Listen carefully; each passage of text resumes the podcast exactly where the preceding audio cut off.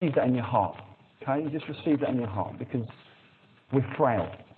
Yeah, and we're flawed and we, we miss it sometimes and we can we get we caught up in this thing, you know, that I don't know, we don't love of God in the way perhaps we'd like or whatever. I want you to just know, listen, you are deeply loved by your creator today. Just know that in your heart. Alright?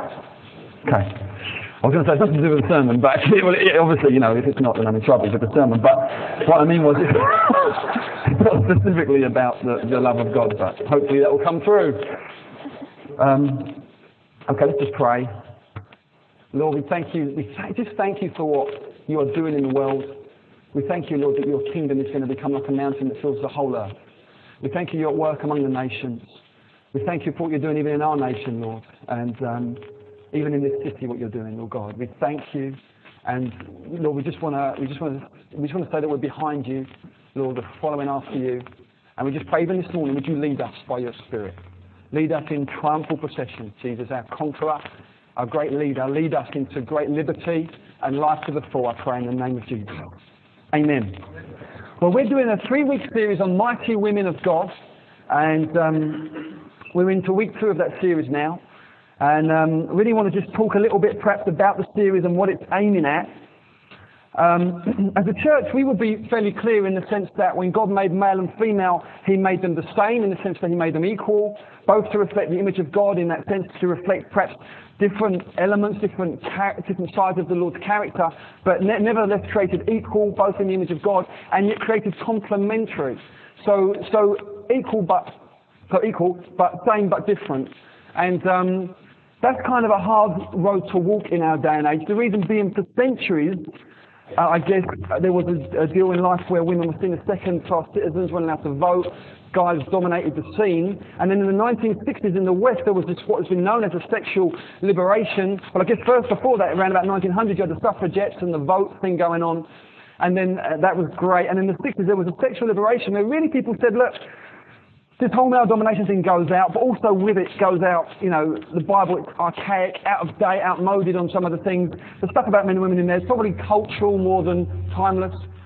Is it just me or am I kind of coming through some bass here? Some bass going on. Yeah. Well, okay. Uh, well, just keep going. But um, that was kind of outed by society as a whole in the West and said, no, look, we just need to kind of, let's just forget that in, in one sense that there are these fundamental differences because in the past they've led to inequality. Let's just say we're all the same.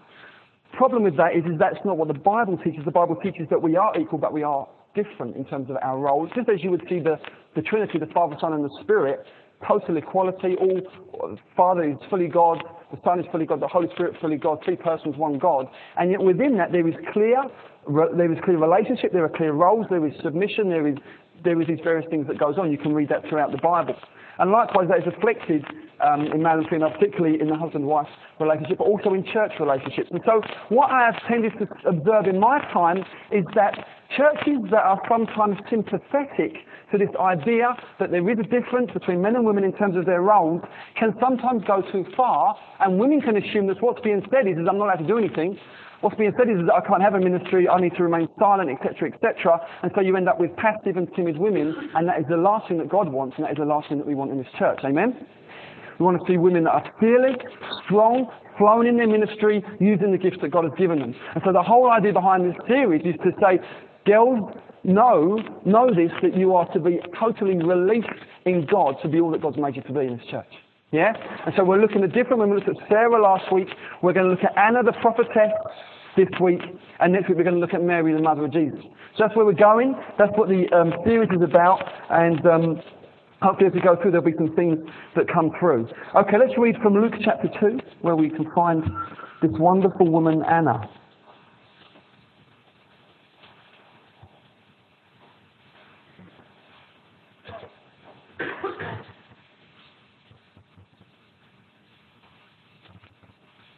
Basically as well, just for those of you that aren't familiar with the church and well, what is the church's stance on the whole women's role in the church, etc. Well, basically the stance at Revelation Church is this: is that women can do absolutely anything in the church that all the guys who, that aren't elders can do. Okay, so women is free to serve in any way that, the guys who aren't elders are free to serve in as well. We just believe the Bible teaches that government um, leadership in church eldership is reserved for, for, for men. It's a male role. We believe the Bible teaches that. And so um, um, that would basically be uh, governmental leading and, and preaching. So the, the guys who would be preaching would just be the elders or those who I think they've got potential for eldership. We want to train them up and give them the training ground for that. So that is our stance. Um, I won't go into an in-depth defense of that biblically at this point, um, but I'm happy to do that with anyone at any time, just, just to show it's not some nice little idea of mine. Okay, Luke chapter 2, verse 36. Set the context, Jesus is being presented in the temple to be circumcised, as was the, um, um, as was the requirement under the Mosaic law. Simon, Simeon, sorry, this uh, man of God who's been waiting um, for the Messiah, he, he, he, he's there to perform um, the, the, um, the ritual in the, in, the, in, in, the, in the temple, sees Jesus and says, This is it, my eyes have seen your salvation. And then at the same time, verse 36, there was a prophetess, Anna, the daughter of Phanuel of the tribe of Asher. She was advanced in years, having lived with her husband seven years from when she was a virgin, and then as a widow until she was 84. She did not depart from the temple, worshipping and fasting and prayer, worshipping with fasting and prayer night and day. And coming up at that very hour, she began to give thanks to God and to speak of him to all who were waiting for the redemption of Jerusalem. We're going to focus today on two aspects of Anna. Number one, that she was single. Number two, that she was flowing in her ministry. She was a prophetess, that was her ministry, and she was flowing in it. Um, the conclusion is of the sermon will not be that the only way you can really flow in your ministry is if you are a single woman. Okay, so guys, listen up. There's stuff in here for all of us, okay? But I just want to make that, they're the two things I felt led to focus on as I'm preparing, that she's, number one, she's single, and number two, she's flowing in the, the ministry God's given her, which is as a prophetess. Now, let's just go back to the Garden of Eden quickly, because I want to just get lay a bit of a foundation so that what I say makes sense. I'll read to you from the chapter 2. The Lord God took the man, put him in the Garden of Eden to work it and keep it. And the Lord God commanded the man, saying, You may surely eat of every tree of the garden, but of the tree of the knowledge of good and evil you shall not eat, for in the day that you eat of it you will surely die. Then the Lord God said, It is not good that the man should be alone. I will make him a helper fit for him. So what we see here from this description in Genesis is that Eve is created as a complementary helper. She's created in a way that's going to somehow fill him out in a sense, somehow be complementary. She's to reflect God's image in the same way, and through her existence, she's going to bring goodness into his life. The Lord says it's not good at the man to be alone, I'm going to make a helper. She brings goodness in through her companionship. That's the plan. That was the idea there. So what we see is you've got Adam created to work, walking with God, but still in some sense alone. And you've got Eve created for relationship, created to accompany and to help Adam. Now, that's a fundamental difference, I would say, between men and women, that men are created to work, women are created for relationships. Now, listen, I'm not saying that men can't relate and women can't work. Very, very important. I'm not saying that for a minute. I'm totally behind guys relating and getting in touch with their relating side.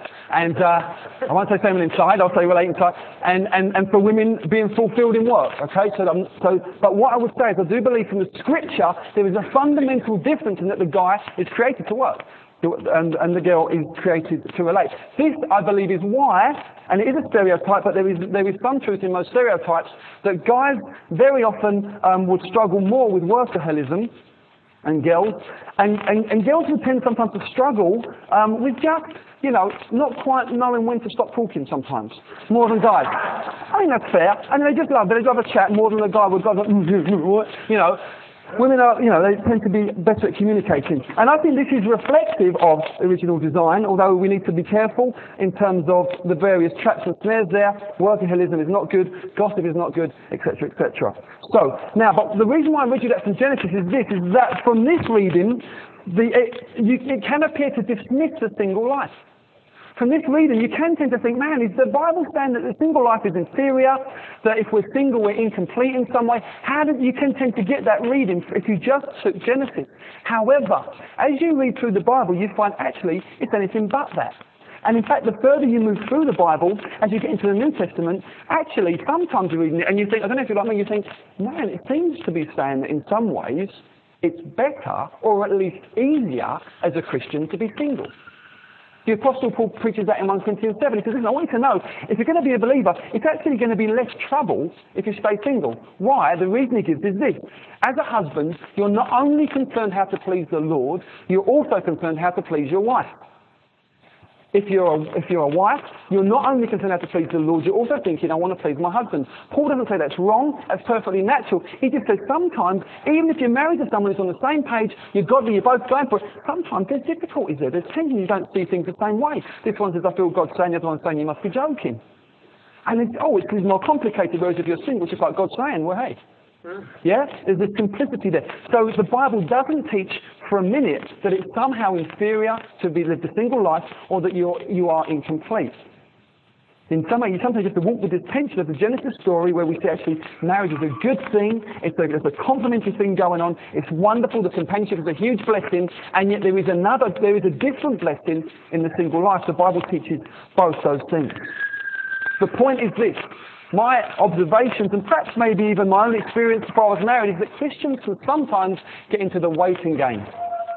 What is the waiting game? It goes a little bit like this. Great to have happy kids. Kids are so happy. That's Melody, my youngest. Here's the waiting game. It goes a bit like this. It's the thought pattern that works like this. Once I'm married, I'll find God's person. Yeah? Once I get married, then I can find God's purpose for my life, God's, God's plan for me. Or maybe something like this. Once I'm married, everything will come together. Now that is, that is a, what is called, a, I would call a waiting game mentality. You're basically, it's not like everything's on hold, but there's that in you which is saying, I'm kind of, uh, once that's in place, then bang. And I would say that that is a deceptive road to travel. It's really not a biblical way of thinking. And um, I'll give you two reasons why. Number one, the person who plays the waiting game is notoriously unattractive. Notoriously unattractive because they are sitting around waiting for some other human being to make them complete. That is scary. if, if I was single and, and I, I, came across a woman and I was, imagine for a moment I'm a single woman and I came across a guy and imagine they were kind of looking to me to somehow make them complete and I'm picking up the fact that they're not quite, you know, they're kind of I, I would be scared, I would be afraid of suffocation, I would be thinking, man alive, I'm not sure I'm feeling too good about this. Yeah? Because it feels like this thing could be a little bit she's got me, or he's got me, you know, and you, it's not a good, it's not a good thing at all. None of us are called to complete someone else. None of us. That is no one's calling. And you need to know that because sometimes if people are very insecure in this area, they can get manipulative, it can come in, it can come heavy. And I want to say to you now, none of us are called to complete someone else. That is not the will of God. So to focus there, to spend your time focusing on once I get my marriage to listen, you are decreasing your chances of success by focusing there. I'll tell you what is, what is attractive. What is attractive for someone who's serious about the Lord is someone of the opposite sex who is just as serious about the Lord and a total provocation as they pursue Jesus. You think, man alive, I'm going to get her. yeah? Or vice versa. I'm going to get him, whatever, however you want to, yeah? I'm kind of trying to be androgynous this morning, you know. But that's the deal, yeah? If you, if you, if you see another believer that's just running for Jesus, I tell you, I'll, I will share personally this morning, not because, you know, it's kind of the in thing, but I think sometimes it's helpful. Um, and I know Davina will be comfortable with me sharing this. When I first saw her, I just thought, oh, she is gorgeous. And, um, and, then, and then we chatted a bit, and I thought, something's not, it's not quite right in terms of spiritual. I just thought that. So I just sort of kept my distance, really. I thought, she's too beautiful, you know, and I'm just, you know, so I'm just going to stay away. Turns out she wasn't walking with the Lord full on. And then about six months later, God just broke into her life in an extraordinary way by the Holy Spirit and just the next time I saw her, I thought, oh my goodness. She is amazing. Because I heard her talk and stuff, and I thought, she loves Jesus than anyone else in the world. This girl is the business. And I want to just say that is attractive. You can't manufacture or uh, fabricate that. Has to be genuine. But run after Jesus, okay, with all your might. And we'll talk a bit more about that later.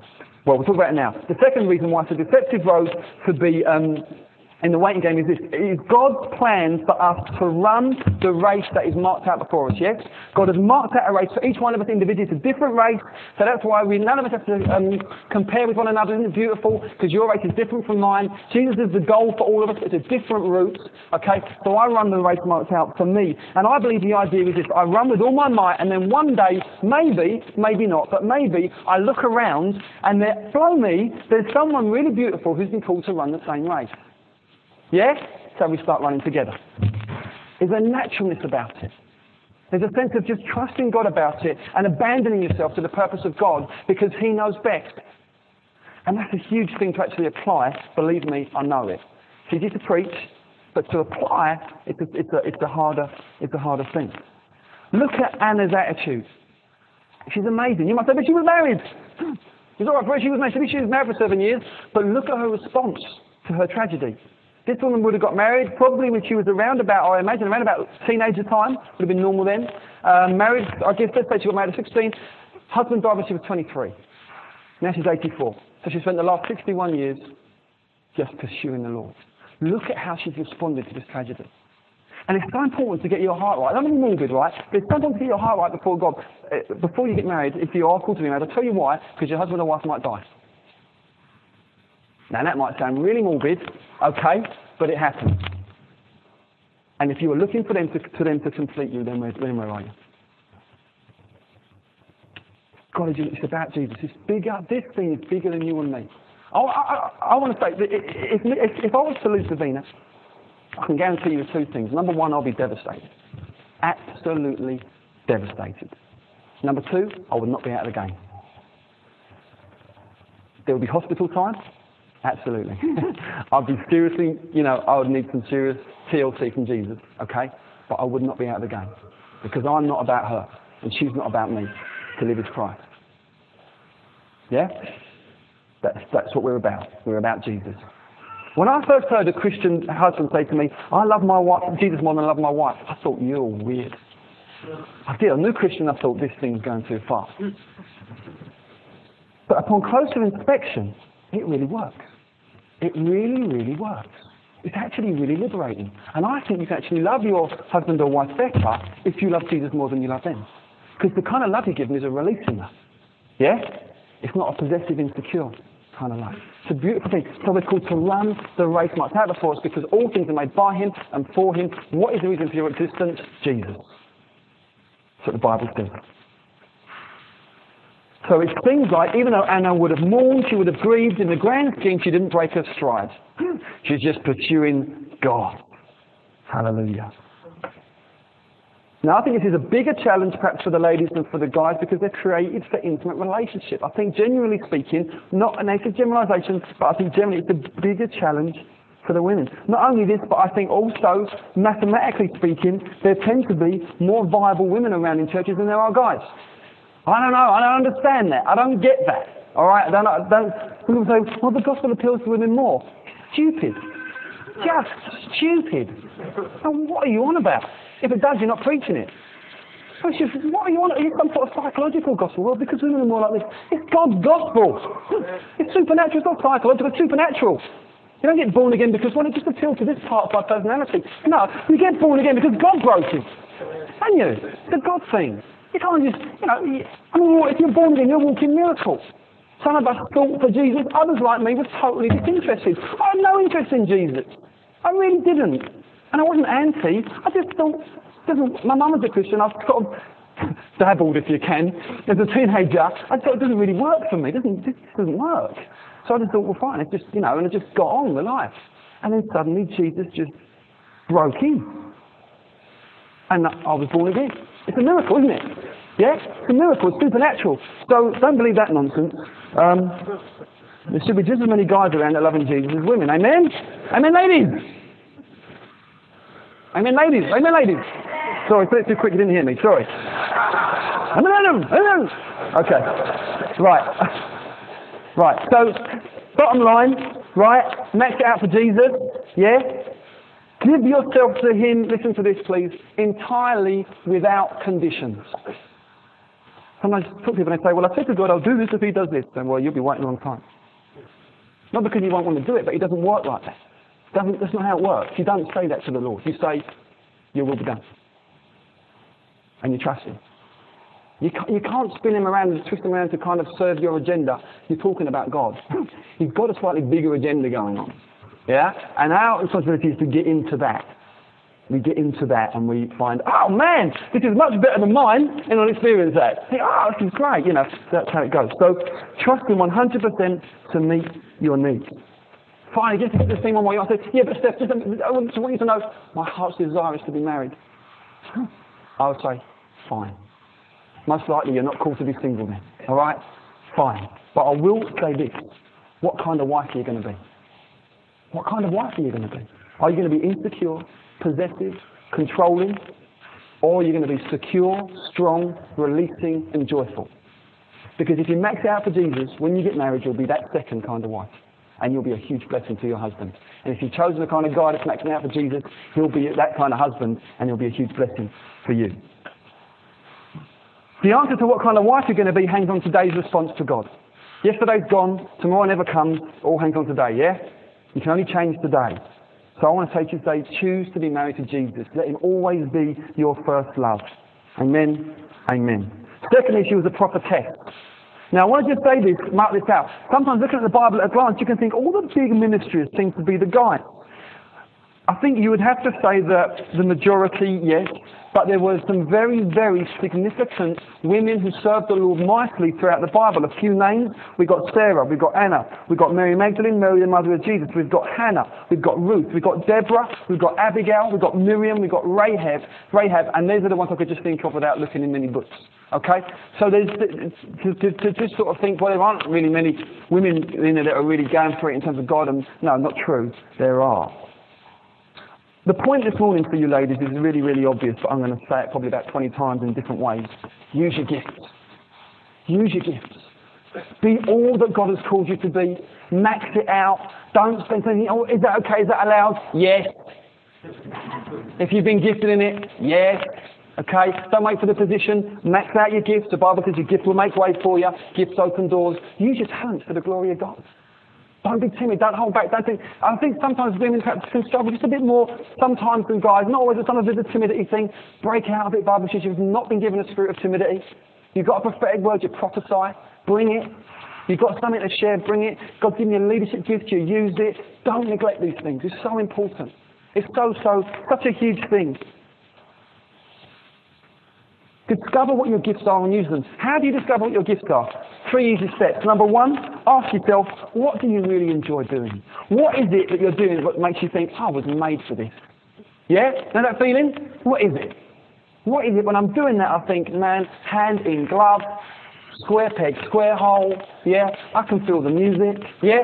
What is it that makes it... Mine's body popping, yeah, that's my gift. But what is it? What's the thing? What's the thing that really gets you? What's the thing that really makes you think, this is me? Number one. Number two, what do other people say you're good at? What have you done and others have said, man, that was great. That really blessed me. Take note of that, because that probably means you're operating in your gift. When people go quiet after you do a certain thing, well, it doesn't always mean that's not your gift, but if that keeps happening, maybe it is. You know when you preach the duff one, because after them everyone goes, no one wants to talk about it. Because not many people say, Steph, that was really rubbish. There's occasional few faithful friends out there that might put their arm around me and say, Steph, need to work on that. But, you know, generally speaking, if people are often silent after you keep doing something, just leave it. Thirdly, what are you good at? I mean, just what are you, what, what, what, what is it what you do? It's just, you produce, it's fruitful, yeah? It's just, it's got something life about it. It produces life. I think it's really important to just be released to walk and to flow in that and not, I think sometimes, you know, one of the first guys I ever, I ever kind of took under my wing and tried to help become a disciple, he's given his life to the Lord. And I said, so, so what's the plan? I'm going to be a doctor. Said, okay. So, so, so we got I said, what's your passion? He said, computers. I just run that me again. You're going to do a six-year degree when you could do a three-year degree something you're passionate about. He said, yeah, well, my mum's always wanted me to be a doctor. I said, oh. And you know, your, your radar goes up, you think, I thought we were going to have some fun here. He's only about 17 or so, and um, I said, we need to explore this. And there were a few Ructions in the family, but praise the Lord, he's a very happy computer programmer now. you see, he was living under he was living under something that had been put on him in terms of an expectation that wasn't what he was. And he had to come out and be released from that and be what he was, yeah? And sometimes as Christians, you can always assume God's will is like the worst thing in the world, that God's will is the most, like, you know, find me something that makes me really sad, that's probably the will of God. Actually, you, your mind needs renewing if that's how you're thinking. But you hear people talk like that, and say things like, I really don't want to go to Russia, so we know what God's going to say. what are you on about? what are you on about? You know what I mean? Think, what are you thinking?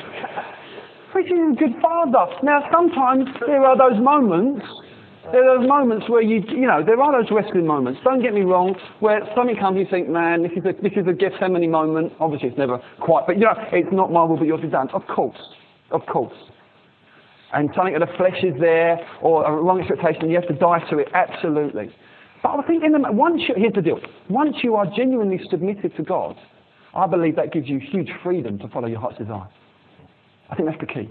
Once you are genuine, you can't and say, Lord, I'm genuinely now, not my thing, your thing. I think once you do that, there is an immense wide open space the Lord gives you to say, right, what do I want to do? And follow your dreams. I do believe that.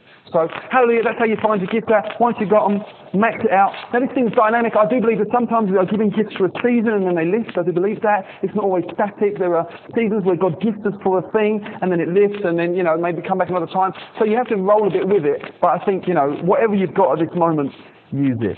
Um, Hallelujah. So, and I think I want to just really wrap up with this whole, this one of the most surprising parables Jesus told, the parable of the talents. To just get it, because I want to just, and then we're going to finish with this. The story is this, is a master has three servants, gives one five talents, one two, one one talent. In those days, talent was money. But we'll use it generically. I think you can use this very much broader. The master goes away. The first two servants, one with five talents, one with two, they have the kind of approach of, let's max it out, let's see what we can do, let's try and get some increase going here. So they invest it. The third guy's got a timid, fearful spirit and says, if I lose it, if I, if I try and kind of increase it and I lose it, master's going to do me in, I'll just hide it. Now, you can look at that and think, hey, this, you know, you can think, this guy, you know, he's sensible, God's going to really, God loves sensible, you know. I mean, God's going to really love this. The master comes back to, calls the guy who had five, what have you done? He says, oh, well, I've, I've, um, I've, uh, I invested it and I've got more. Lord says, have five more. Go and have some, you know, and, and gives him kind of authority over kingdoms and stuff. Guy was two, have two. Now notice, the master never says to the guy who had two, why didn't you have as much return as this guy who had five? That's not the issue. The issue isn't how much you've got compared to so and so. It's what you do with what you've got. Yeah? Massive. So he says, oh, I, I invested my two, I got this great, go and have some fifty. Comes out to the guy, he digs up his thing. I says, look, I've still got it. Well, blow me, the master says, you wicked and lazy servant. Not only that, he takes it off him, gives it to the geezer who's got five, not even the one who's got two. Underdog mentality, you're thinking the guy who's got two, come on, that's not fair. Next I'm going to it. Then cast him into the outer darkness where there's weeping and gnashing of teeth. Hey, man, this is a bit harsh, man. I mean, God just was sensible. What's going on here? Well, let me just, we're going to just destroy a cultural stronghold here. The British mindset, listen up, guys. The British mindset is this and if you're not from Britain, still listen in, you might connect with your own culture. The British mindset is this we love the underdog. We don't like talking about the gifts that we've got, okay? We don't like doing that. We say, oh, I don't know, you know, I don't know. We, we do that. We go silly. I don't know, you know, I've got a little bit of that, but, you know. That's, a, that's British thing, right? And then, and then, and then we don't like using it, right? Because we might be seen as proud, yeah? And we don't want to aggravate envy in anyone else. Yeah? Think, I don't want to, you say, well, this, you know, I'm a little bit. So you can, you can do all the moves, right? Be on dance floor, you're doing that. He said, well, I don't want to make you jealous, you know, I don't want thing as a shock. You've got the moves. Do the moves. Yeah? The British mindset is that. Listen, according to this parable, that is an ungodly mindset which needs pulling down and you need to re-erect a new mindset which says, I am going to max out all that God's given me with a big heart and a big attitude. And if people get envious, I'm not going to be but fine. The reason, a, from an earthly perspective, why Jesus was killed was envy. From an earthly perspective, they said they were accused of blasphemy, but if you read the stories, they were envious of the crowd and the power that he had. Right? So if you're really throwing in your gifts, some that are small and insecure and kind of like that about what they are, they might be like that towards you. You brush it off and you keep going. Yeah? You don't come under that.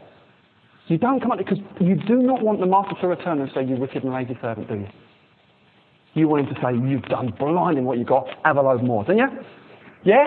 That's what he's going to do. So women, especially today, max it out. Your gifts are not yours, they're on loan to you from the Lord, which means you are accountable for what you do with them. Because they're his. So go for it, go for it, go for it. Use your gifts on a Sunday. Use your gifts to phone people. You're great on the phone, some of you phone people up, say how you doing, okay? Practically. Oh, is guys and girls now. Practically. Just, what, if you've got practical gifts, please, some of us are really not practical. We need lots of help. Please offer it to us. Please say, do you need your, any, any light bulbs in your house changing? I would say, yes, I need them all changing, and I'm too scared to do it. Please come round my house. if you, Richard, back me up. Yeah. If you, advice if you're wives or if you've got a certain job and someone else in the church has got a similar job but they're just starting out. Say, how you're doing? You need some advice. You, use, use what you've got. Share the load. Love a world that's loveless. Show the glory of God through your life, yeah? God will increase your gifts and multiply and you know what? That's not naughty. Alright? Let's just get, God wants increase and multiply in our lives. If we are using it for His glory, He wants to increase and multiply. It's only when we're selfish that he doesn't want to do that. Do you understand? This is very, very important. The Lord, when he died for us, when he gave his life for us, it was to redeem us completely and teach us how to live a fully kingdom life. Not just get by as Christians trying not to sin. Yeah? If, you just, if that's all you're doing, just trying not to sin, you're going to sin, number one, and you won't be enjoying Jesus. If you get on and throw yourself into what the Lord is doing, what's the Lord doing? Number one is advancing the kingdom. Number two is building his church. That's what he's doing. Get in on that, okay, and you will find just an increase and a glory in it. Hallelujah. Hallelujah. Ladies, please stand. I want to pray for you.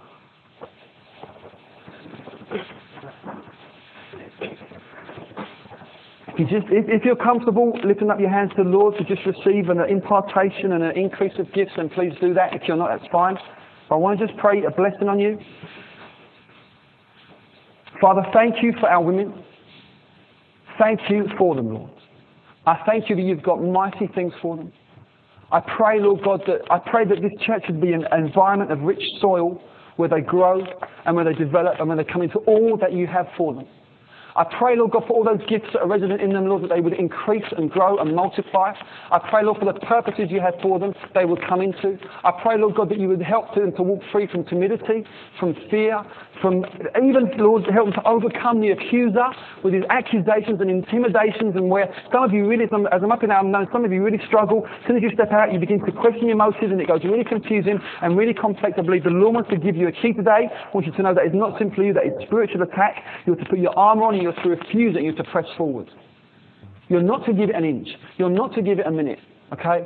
If your motives are wrong, the Lord will show you. It will be clear. It will be releasing. It will be a good thing. Okay? When the confusion and all that complex and that heavy stuff comes in, that is not from the Lord. So we just release. We speak a release over your minds and your hearts today. And we say, we pray, oh God, for some mighty women to rise up for your name's sake, for your glory in the church and in the earth. Amen. Amen. Hallelujah. Right. We're going to gather back in now to praise and worship some more. We're going to break bread at some and we're going to see where the Lord takes us. Yes? Yeah?